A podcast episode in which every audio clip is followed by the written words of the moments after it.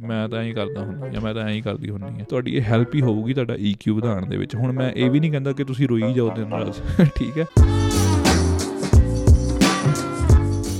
ਹਾਂਜੀ ਹਾਂਜੀ, ਕੀ ਹਾਲ ਹੈ ਜੀ? ਅੱਜ ਦੀ ਵੀਡੀਓ ਦੇ ਵਿੱਚ ਮੈਂ ਗੱਲ ਕਰਨੀ ਹੈ EQ ਤੇ IQ ਬਾਰੇ। ਆਪਣੀ ਲਾਸਟ ਵੀਡੀਓ ਦੇ ਵਿੱਚ ਮੈਂ ਇਸ ਟੌਪਿਕ ਦੇ ਬਾਰੇ ਗੱਲ ਕੀਤੀ ਸੀਗੀ ਤੇ ਮੈਨੂੰ ਕਿਸੇ ਫਰੈਂਡ ਨੇ ਕਿਹਾ ਵੇ, ਜੱਗੇ EQ ਤੇ IQ ਆ ਕੀ? ਤੇ ਮੈਂ ਕਿਹਾ ਮੈਂ ਸੋਚਦਾ ਹੁੰਦਾ ਸੀ ਕਿ ਇਹਦੇ ਬਾਰੇ ਤਾਂ ਸਭ ਨੂੰ ਪਤਾ ਹੀ ਹੁੰਦਾ ਹੈ ਮੋਸਟ ਪ੍ਰੋਬਬਲੀ ਮੇਬੀ ਤੁਹਾਨੂੰ ਪਤਾ ਹੀ ਹੋਵੇ ਬਟ ਮੈਂ ਇਸ ਟੌਪਿਕ ਤੇ ਵੀਡੀਓ ਤਾਂ ਬਣਾਉਣਾ ਚਾਹਣਾ ਕਿਉਂਕਿ ਆਪਣੇ ਕਲਚਰ ਦੇ ਵਿੱਚ ਮੈਂ ਦੇਖਿਆ ਜਾਂ ਫਿਰ ਮੈਂ ਓਵਰਆਲ ਵੀ ਦੇਖਿਆ ਕਿ IQ ਤੇ ਬਹੁਤ ਫੋਕਸ ਕਰਦੇ ਨੇ ਲੋਕੀ, ਵੀ ਆਪਣਾ IQ ਆਪਾਂ ਵਧਾ ਲਈਏ EQ ਨੂੰ ਜ਼ਿਆਦਾ ਤਵੱਜੋ ਜਿਹੜੀ ਆ ਉਹ ਨਹੀਂ ਦਿੱਤੀ ਜਾਂਦੀ। ਪਰ ਮੈਂ ਕੀ ਸੋਚ ਸੋਚਦਾ ਵੀ ਜਿੰਨਾ ਮੈਂ ਆਪਣੇ ਲਾਈਫ ਦੇ ਵਿੱਚ ਸਿੱਖਿਆ ਜਾਂ ਫਿਰ ਮੈਂ ਆਪਣੇ ਫਰੈਂਡਸ ਨੂੰ ਦੇਖਿਆ, ਆਪਣੇ ਰਿਲੇਟਿਵਸ ਦੇ ਕਹ ਲੋ ਵੀ ਝੁੰਡ ਨੂੰ ਦੇਖਿਆ ਜਾਂ ਆਪਣੇ ਲਾਗੇ ਛਾਗੇ ਲੋਕਾਂ ਨੂੰ ਦੇਖਿਆ, ਮੈਂ ਦੇਖਿਆ ਕਿ ਕਈ ਲੋਕ ਬੜੇ ਇੰਟੈਲੀਜੈਂਟ ਹੁੰਦੇ ਨੇ। ਆਈਕਿਊ ਉਹਨਾਂ ਦਾ ਬਹੁਤ ਤੇਜ਼ ਹੁੰਦਾ ਬਟ ਜਿਹੜਾ ਉਹਨਾਂ ਦਾ ਇਮੋਸ਼ਨਲ ਕੋਸ਼ੈਂਟ ਹੁੰਦਾ ਈਕਿਊ ਉਹ ਬਹੁਤ ਲੋ ਹੁੰਦਾ ਤੇ ਜਿਹਦੇ ਕਰਕੇ ਉਹ ਲਾਈਫ ਦੇ ਵਿੱਚ ਬਹੁਤ ਹੀ ਜ਼ਿਆਦਾ ਕਹ ਲੋ ਸਟਰਗਲ ਕਰਦੇ ਨੇ ਤੇ ਮੈਂ ਇਸ ਚੀਜ਼ ਨੂੰ ਦੇਖਿਆ ਤਾਂ ਹੀ ਮੈਨੂੰ ਲੱਗਿਆ ਵੀ ਯਾਰ ਕਿਉਂ ਨਾ ਮੈਂ ਇਸ ਬਾਰੇ ਗੱਲ ਕਰਾਂ। ਹੁਣ ਤੁਸੀਂ ਛੋਟੇ ਹੁੰਦੇ ਦੇਖਿਆ ਹੋਣਾ, ਜਦੋਂ ਆਪਾਂ ਸਕੂਲ ਟਾਈਮ ਦੇ ਵਿੱਚ ਹੁੰਦੇ ਸੀ ਜਾਂ ਫਿਰ ਆਪਣੇ ਪੇਰੈਂਟਸ ਜਾਂ ਫਿਰ ਟੀਚਰਸ ਵੀ ਇਸ ਗੱਲ ਤੇ ਫੋਕਸ ਕਰਦੇ ਸੀਗੇ ਵੀ ਸਾਡੇ ਜਵਾਕ ਦਾ ਜਿਹੜਾ ਆਈਕਿਊ ਆ ਉਹ ਵੱਧ ਹੋਵੇ, ਹਨਾ? ਪੇਰੈਂਟਸ ਕਹਿੰਦੇ ਸੀਗੇ ਵੀ ਮੈਮ ਇਹਦਾ ਆਈਕਿਊ ਕਿਵੇਂ ਵਧਾਈਏ ਸੀ ਜਿਹੜਾ ਆਈਕਿਊ ਹੁੰਦਾ, ਉਹ ਕੋਗਨੀਟਿਵ ਸਕਿੱਲਸ ਹੁੰਦੇ ਨੇ ਵੀ ਤੁਸੀਂ ਕਿੰਨੇ ਹੁਸ਼ਿਆਰ ਹੋ। ਤੁਸੀਂ ਟੈਕਨੀਕਲ ਚੀਜ਼ਾਂ ਨੂੰ ਕਿੰਨੀ ਜਲਦੀ ਸੋਲਵ ਕਰ ਲੈਂਦੇ ਹੋ। ਜੇ ਤੁਹਾਨੂੰ ਇੱਕ ਪ੍ਰੋਬਲਮ ਦਿੱਤੀ ਗਈ ਹੈ ਕੋਈ, ਤੁਹਾਨੂੰ ਯਾਦ ਹੋਊਗਾ ਜਿੱਦਾਂ ਛੋਟੇ ਹੁੰਦੇ ਆਪਾਂ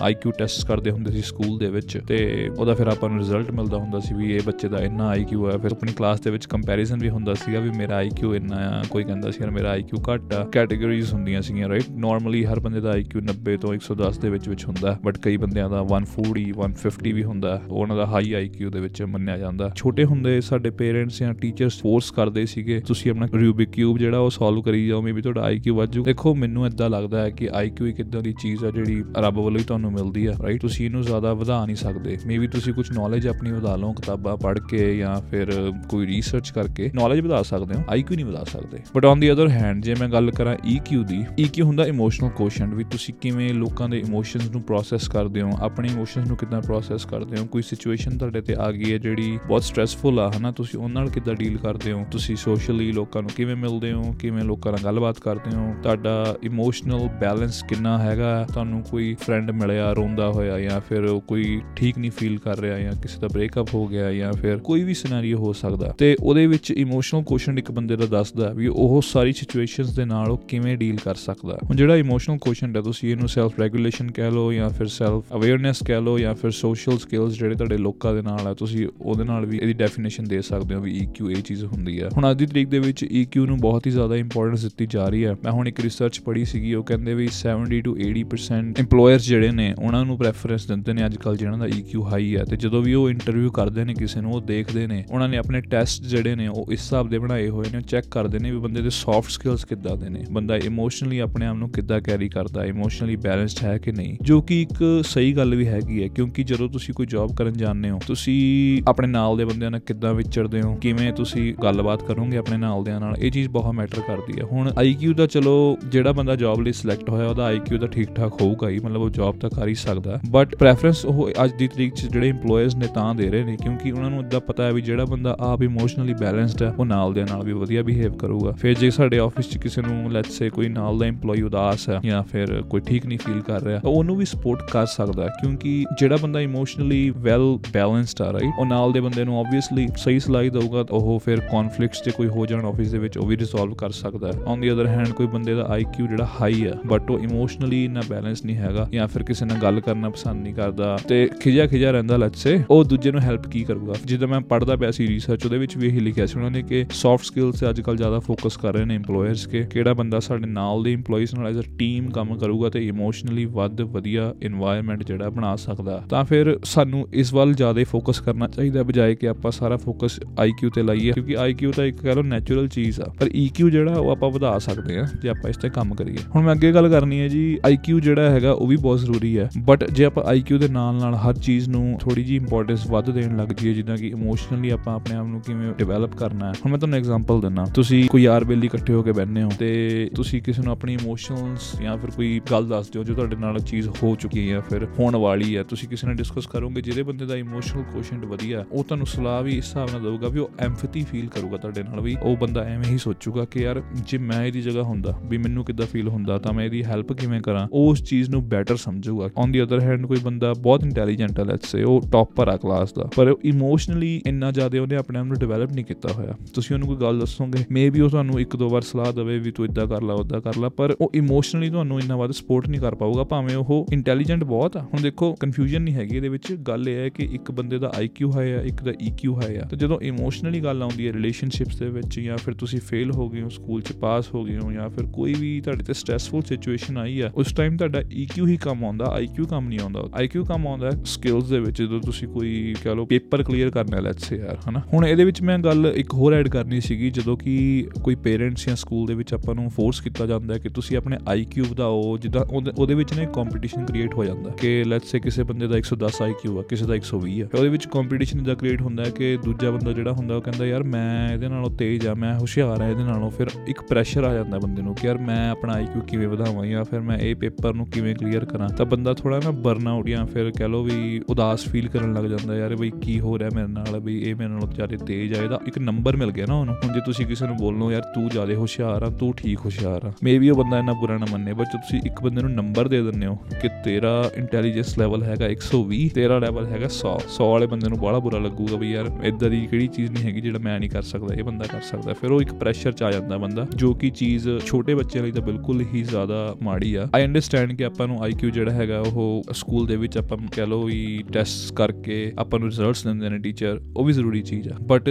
ਜੇ ਇਸ ਦੇ ਨਾਲ ਬੱਚਿਆਂ ਤੇ ਪ੍ਰੈਸ਼ਰ ਪੈ ਰਿਹਾ ਜਾਂ ਫਿਰ ਤੁਸੀਂ ਈਕਿਊ ਤੇ ਉਹਨਾਂ ਨੂੰ ਕੰਮ ਹੀ ਨਹੀਂ ਕਰਾ ਰਹੇ, ਤਾਂ ਉਹ ਚੀਜ਼ ਕਿਸੇ ਕੰਮ ਦੀ ਨਹੀਂ ਹੈਗੀ। ਹੁਣ ਮੈਂ ਅੱਗੇ ਗੱਲ ਕਰਨੀ ਹੈ ਕਿ ਬੈਨੀਫਿਟਸ ਕੀ ਨੇ ਈਕਿਊ ਲਈ, ਹਨਾ? ਜੇ ਆਪਾਂ ਈਕਿਊ ਨੂੰ ਵਧਾਈਏ, ਤੇ ਇਹ ਇਦਾਂ ਦੀ ਚੀਜ਼ ਆ ਜਿਹੜੀ ਕਿ ਓਵਰ ਟਾਈਮ ਆਪਾਂ ਵਧਾ ਵੀ ਸਕਦੇ ਹਾਂ ਇਸ ਤੇ ਕੰਮ ਕਰਕੇ। ਜਿੱਦਾਂ ਹੁਣ ਕੋਈ ਬੰਦਾ ਉਹਦਾ ਇਮੋਸ਼ਨ ਕੋਸ਼ਨ ਘੱਟ ਆ, ਕਿ ਉਹ ਬੰਦਾ ਆਪਣੇ ਆਪ ਨੂੰ ਹੋਰਾਂ ਦੀ ਜਗ੍ਹਾ ਰੱਖ ਕੇ ਦੇਖਦਾ ਹੈ ਐਮਫੈਥੀ ਨੂੰ ਵਧਾਉਂਦਾ ਹੈ, ਤੇ ਫੀਲ ਕਰਦਾ ਕਿ ਯਾਰ ਮੈਂ ਕਿਵੇਂ ਫੀਲ ਕਰਦਾ, ਜੇ ਮੇਰੀ ਬੰਦੇ ਦੀ ਜਗ੍ਹਾ ਹੁੰਦਾ। ਜਾਂ ਫਿਰ ਜੇ ਮੈਨੂੰ ਇਹ ਪ੍ਰੋਬਲਮਸ ਆਉਂਦੀਆਂ, ਮੈਂ ਇਹਦੇ ਨਾਲ ਕਿਵੇਂ ਡੀਲ ਕਰਦਾ। ਫਿਰ ਤੁਸੀਂ ਇੱਕ ਬੰਦੇ ਦੀ ਜਦੋਂ ਹੈਲਪ ਕਰਨਾ ਸ਼ੁਰੂ ਕਰ ਦਿੰਦੇ ਹੋ ਦੂਸਰਿਆਂ ਦੀ ਤੁਹਾਡਾ ਇਮੋਸ਼ਨਲ ਕੋਸ਼ਨ ਹਾਈ ਹੁੰਦਾ ਇਹਦੇ ਨਾਲ ਤੁਹਾਡੇ ਜ਼ਿਆਦਾ ਮੀਨਿੰਗਫੁਲ ਰਿਲੇਸ਼ਨਸ਼ਿਪਸ ਵੀ ਹੁੰਦੇ ਨੇ। ਫਿਰ ਜੇ ਕੋਈ ਬੰਦਾ ਇਮੋਸ਼ਨਲੀ ਕਹ ਲਓ ਮੈਂਟਲੀ ਸਟ੍ਰੈਸਡ ਆਊਟ ਆ ਜਾਂ ਫਿਰ ਵੀਕ ਆ, ਉਹ ਤੁਹਾਡੇ ਨਾਲ ਆ ਕੇ ਗੱਲ ਕਰੂਗਾ ਪਹਿਲਾਂ ਕਿ ਯਾਰ ਉਹ ਬੰਦਾ ਮੈਨੂੰ ਜ਼ਿਆਦਾ ਵਧੀਆ ਸਮਝਾਉਂਦਾ ਜਦੋਂ ਮੈਂ ਇਮੋਸ਼ਨਲੀ ਵੀਕ ਹੁੰਨਾ ਤਾਂ ਮੈਂ ਉਹਦੇ ਨਾਲ ਗੱਲ ਕਰਦਾ। ਇੱਕ ਇਹਦਾ ਡਾਈ ਪੋਜ਼ਿਟਿਵ ਪੁਆਇੰਟ ਹੋ ਜਾਊਗਾ। ਦੂਸਰੀ ਗੱਲ ਫਿਰ ਜਦੋਂ ਤੁਸੀਂ ਓਵਰ ਟਾਈਮ ਵੱਡੇ ਹੁੰਨੇ ਹੋ ਏਜ ਦੇ ਵਿੱਚ ਤੁਸੀਂ ਰਿਟਾਇਰਮੈਂਟ ਏਜ ਵੱਲ ਜਾਂਦੇ ਹੋ ਜਾਂ ਬਜ਼ੁਰਗ ਹੁੰਨੇ ਹੋ, ਉਸ ਟਾਈਮ ਤੁਸੀਂ ਵੱਧ ਹੈਪੀ ਹੁੰਨੇ ਹੋ ਜੇ ਤੁਸੀਂ ਆਪਣੀ ਇਮੋਸ਼ਨਲ ਕੋਸ਼ਟ ਨੂੰ ਵਧਾਉਂਦੇ ਹੋ। ਇਹ ਚੀਜ਼ ਮੈਂ ਨਹੀਂ ਕਹਿ ਰਿਹਾ, ਇਹ ਰਿਸਰਚਰਸ ਕਹਿੰਦੀਆਂ ਨੇ, ਬਹੁਤ ਜ਼ਿਆਦਾ ਸਾਇੰਟਿਸਟ ਨੇ ਇਸ ਗੱਲ ਤੇ ਐਕਸਪੈਰੀਮੈਂਟਸ ਕੀਤੇ ਹੋਏ ਨੇ ਵੀ ਜਿਹੜਾ ਬੰਦਾ ਇਮੋਸ਼ਨਲੀ ਵੱਧ ਬੈਲੈਂਸ ਹੁੰਦਾ, ਉਹ ਬੁਢਾਪੇ ਦੇ ਵਿੱਚ ਵੀ ਜ਼ਿਆਦਾ ਖੁਸ਼ ਰਹਿੰਦਾ। ਤਾਂ ਤੁਸੀਂ ਜਦੋਂ ਆਪਣੇ ਇਮੋਸ਼ਨਸ ਨੂੰ ਵੱਧ ਇੰਪੋਰਟੈਂਸ ਦਿੰਦੇ ਹੋ, ਉਹਨਾਂ ਨੂੰ ਵਧਾਉਂਦੇ ਹੋ ਜਾਂ ਫਿਰ ਤੁਸੀਂ ਸਿੱਖਦੇ ਹੋ, ਇਸ ਬਾਰੇ ਪੜ੍ਹਦੇ ਹੋ, ਯਾਰ ਮੈਂ ਆਪਣੀ ਇਮੋਸ਼ਨਲ ਸਟੇਬਿਲਿਟੀ ਕਿਵੇਂ ਵਧਾਵਾਂ, ਉਹ ਚੀਜ਼ ਤੁਹਾਡੇ ਹੀ ਕੰਮ ਆਊਗੀ। ਦੇਖੋ ਆਈਕਿਊ ਤਾਂ ਜਿਹੜਾ ਹੈਗਾ ਉਹ ਨੇਚਰਲੀ ਤੁਹਾਡੇ ਕੋਲ ਹੈਗਾ ਹੀ ਹੈ ਬਟ ਜੇ ਤੁਸੀਂ ਈਕਿਊ ਤੇ ਕੰਮ ਕਰੋ, ਤਾਂ ਤੁਹਾਡੇ ਇਹ ਬਹੁਤ ਹੀ ਕੰਮ ਆ ਸਕਦਾ। ਹੁਣ ਮੈਂ ਅੱਗੇ ਪੁਆਇੰਟਸ ਦੀ ਗੱਲ ਕਰਾਂਗਾ ਕੁਝ ਕਿ ਕਿਵੇਂ ਈਕਿਊ ਨੂੰ ਵਧਾਇਆ ਜਾ ਸਕਦਾ ਤੇ ਕੁਝ ਐਗਜ਼ਾਮਪਲਸ ਮੈਂ ਦੇਣ ਦੀ ਕੋਸ਼ਿਸ਼ ਕਰਾਂਗਾ ਇੱਥੇ। ਪਹਿਲੇ ਪੁਆਇੰਟ ਦੀ ਮੈਂ ਇੱਥੇ ਗੱਲ ਕਰਾਂਗਾ ਕਿ ਆਪਾਂ ਆਪਣੇ ਮਾਈਂਡਫੁਲਨੈਸ ਨੂੰ ਵਧਾਈਏ, ਜਿਹਦੇ ਨਾਲ ਕਿ ਆਪਾਂ ਮੋਰ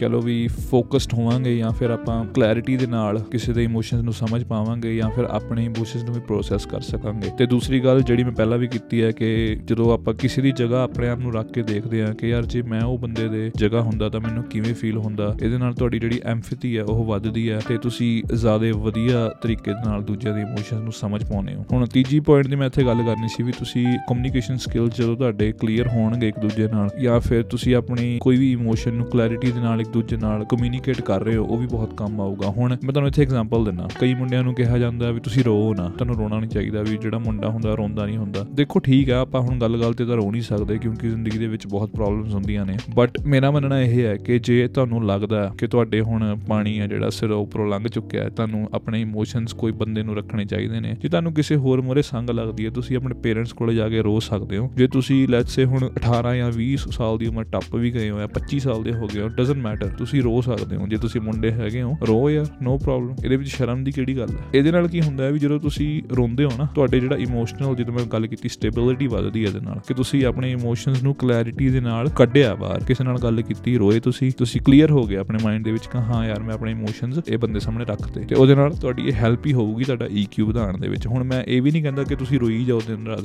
ਠੀਕ ਹੈ? ਤੁਸੀਂ ਇਹ ਦੇਖੋ ਕਿ ਯਾਰ ਕਿੱਥੇ ਮੈਨੂੰ ਹੈਲਪ ਦੀ ਲੋੜ ਆ। ਆਪਣੇ ਆਪ ਨਾਲ ਗੱਲ ਕਰੋ। ਲਾਸਟ ਪੁਆਇੰਟ ਦੇ ਵਿੱਚ ਮੈਂ ਗੱਲ ਕਰਨੀ ਸੀ ਕਿ ਤੁਸੀਂ ਆਪਣੇ ਜਿਹੜੇ ਜਿਹੜੇ ਰਿਲੇਸ਼ਨਸ਼ਿਪਸ ਨੇ, ਉਹ ਵੀ ਕਿਵੇਂ ਵਧੀਆ ਕਰ ਸਕਦੇ ਹੋ ਉਹਦੇ ਨਾਲ? ਦੇਖੋ, ਹੁੰਦਾ ਕੀ ਹੈ, ਜਦੋਂ ਤੁਸੀਂ ਵਿਆਹ ਕਰਾਉਂਦੇ ਹੋ ਜਾਂ ਫਿਰ ਲੈਟਸ ਤੁਸੀਂ ਕਿਸੇ ਨਾਲ ਰਿਲੇਸ਼ਨਸ਼ਿਪ ਚ ਹੋ ਜਿੱਦਾਂ ਹੁਣ ਇੰਡੀਆ ਦੇ ਵਿੱਚ ਤੁਹਾਨੂੰ ਪਤਾ ਕਿ ਆਪਾਂ ਜੁਆਇੰਟ ਫੈਮਿਲੀ ਦੇ ਵਿੱਚ ਰਹਿੰਦੇ ਹੁੰਦੇ ਆ ਜਦੋਂ ਤੁਹਾਡਾ ਇਮੋਸ਼ਨਲ ਕੋਸ਼ੈਂਟ ਹਾਈ ਹੋਊਗਾ, ਤੁਸੀਂ ਆਪਣੇ ਰਿਲੇਸ਼ਨਸ਼ਿਪਸ ਵੀ ਵਧੀਆ ਬਣਾ ਲਓਗੇ। ਲੈਟਸ ਸੇ ਕੋਈ ਬੰਦਾ ਤੁਹਾਡੇ ਨਾਲ ਰੂਮ ਸ਼ੇਅਰ ਕਰਦਾ, ਜਿੱਦਾਂ ਤੁਹਾਡੇ ਕੋਈ ਭਾਈ ਭੈਣ ਹੀ ਆ, ਤੁਹਾਡਾ EQ ਜਿਹਾ ਹਾਈ ਆ, ਤੁਸੀਂ ਕਾਮਨ ਗਰਾਊਂਡ ਲੱਭਣ ਦੀ ਕੋਸ਼ਿਸ਼ ਕਰੋਗੇ, ਬਜਾਏ ਕਿ ਤੁਸੀਂ ਉਹਨਾਂ ਨਾਲ ਹਰ ਗੱਲ ਤੇ ਲੜਾਈ ਕਰਨ ਲੱਗ ਜਾਓ। ਇਦਾਂ ਹੀ ਤੁਹਾਡੇ ਇਹ ਚੀਜ਼ ਤੁਹਾਡੇ ਵਿਆਹ ਤੋਂ ਬਾਅਦ ਵੀ ਕੰਮ ਆਊਗੀ, ਜੇ ਤੁਹਾਡਾ EQ ਹਾਈ ਆ, ਤੁਸੀਂ ਆਪਣੀ ਵਾਈਫ ਦੇ ਨਾਲ ਜਾਂ ਫਿਰ ਆਪਣੇ ਹਸਬੰਡ ਦੇ ਨਾਲ ਇੱਕ ਕਾਮਨ ਗਰਾਊਂਡ ਲੱਭਣ ਦੀ ਕੋਸ਼ਿਸ਼ ਕਰੋਗੇ ਬਜਾਏ ਕਿ ਤੁਸੀਂ ਐਂ ਕਹੋ ਲੈ ਮੈਂ ਤਾਂ ਐਂ ਹੀ ਕਰਦਾ ਹੁੰਦਾ ਜਾਂ ਮੈਂ ਤਾਂ ਐਂ ਹੀ ਕਰਦੀ ਹੁੰਨੀ ਆ ਤੁਸੀਂ ਕਾਮਨ ਗਰਾਊਂਡ ਲੱਭੋਗੇ। ਜਦੋਂ EQ ਤੁਹਾਡਾ ਹਾਈ ਹੋਊਗਾ ਇੱਕ ਤੁਸੀਂ ਕਾਮਨ ਗਰਾਊਂਡ ਲੱਭ ਲਿਆ ਲੜਾਈ ਤੁਹਾਡੀ ਘੱਟ ਹੋਏਗੀ। ਇਹ ਮੈਂ ਸਿਰਫ ਘਰ ਵਾਲਾ ਘਰ ਵਾਲੀ ਜਾਂ ਫਿਰ ਭਾਈ ਭੈਣ ਦੀ ਗੱਲ ਨਹੀਂ ਕਰ ਰਿਹਾ। ਇਹ ਤੁਹਾਡੇ ਚੀਜ਼ ਆਫਿਸ ਦੇ ਵਿੱਚ ਵੀ ਕੰਮ ਆਉਣੀ ਹੈ ਜਦੋਂ ਤੁਸੀਂ ਕਾਮਨ ਗਰਾਊਂਡ ਲੱਭਣਾ ਸ਼ੁਰੂ ਕਰਦੇ ਹੋ। ਕਿਉਂਕਿ ਦੇਖੋ ਮੇਰੇ ਐਕਸਪੀਰੀਅੰਸ ਕਸਟਮਰ ਸਰਵਿਸ ਸਕਿੱਲਸ ਕੀ ਹੁੰਦਾ ਹੈ, ਜਦੋਂ ਤੁਸੀਂ ਕੋਈ ਕਸਟਮਰ ਤੁਹਾਡੇ ਕੋਲੇ ਆਉਂਦਾ ਕੰਪਲੇਨ ਲੈ ਕੇ ਉਹ ਤੁਹਾਡੇ ਤੋਂ ਚੀਕਾ ਵੀ ਮਾਰਦਾ। ਹੁਣ ਜਿਹੜੇ ਬੰਦੇ ਦਾ ਕਹਿ ਲਓ ਵੀ ਸਟੇਬਿਲਿਟੀ ਘੱਟ ਹੈ ਇਮੋਸ਼ਨ ਦੇ ਵਿੱਚ ਉਹਨੂੰ ਟੁੱਟ ਕੇ ਵੀ ਪੈ ਸਕਦਾ ਅੱਗੇ। ਹਾਂ, ਕਈ ਵਾਰ ਕੁਝ ਕੇਸਿਸ ਜਿੱਦਾਂ ਹੋ ਜਾਂਦਾ ਹੈ ਕਿ ਸਿਚੁਏਸ਼ਨ ਵਿਗੜ ਜਾਂਦੀ ਹੈ ਬਟ ਮੈਂ ਕੀ ਕਹਿਣਾ ਚਾਹੁੰਦਾ ਵੀ ਜਦੋਂ ਤੁਸੀਂ ਕਸਟਮਰ ਸਰਵਿਸ ਦੇ ਵਿੱਚ ਕਿਸੇ ਨਾਲ ਗੱਲ ਕਰਦੇ ਹੋ, ਤੁਸੀਂ ਉਹਨੂੰ ਬੰਦੇ ਨੂੰ ਵੱਧ ਸਮਝਦੇ ਹੋ, ਫਿਰ ਉਹਨੂੰ ਕਾਮਨ ਗਰਾਊਂਡ ਲੱਭ ਕੇ ਉਹਨੂੰ ਕੋਈ ਸੋਲੂਸ਼ਨ ਦੱਸਦੇ ਹੋ, ਤਾਂ ਉਹ ਬੰਦਾ ਵੱਧ ਖੁਸ਼ ਹੁੰਦਾ ਹੈ। ਇਹ ਸਿਰਫ ਇੱਕ ਐਗਜ਼ਾਮਪਲ ਸੀਗੀ। ਐਵੇਂ ਤੁਸੀਂ ਹਰ ਪ੍ਰੋਫੈਸ਼ਨ ਦੇ ਵਿੱਚ ਤੁਹਾਡੀ ਇਹ ਚੀਜ਼ ਕੰਮ ਆਊਗੀ, ਜੇ ਤੁਸੀਂ ਇਮੋਸ਼ਨਲ ਕੋਸ਼ੈਂਟ ਨੂੰ ਵਧਾਓ। ਅਖੀਰ ਦੇ ਵਿੱਚ ਮੈਂ ਇਹੀ ਗੱਲ ਕਰਨੀ ਹੈ ਜੀ, ਤੁਸੀਂ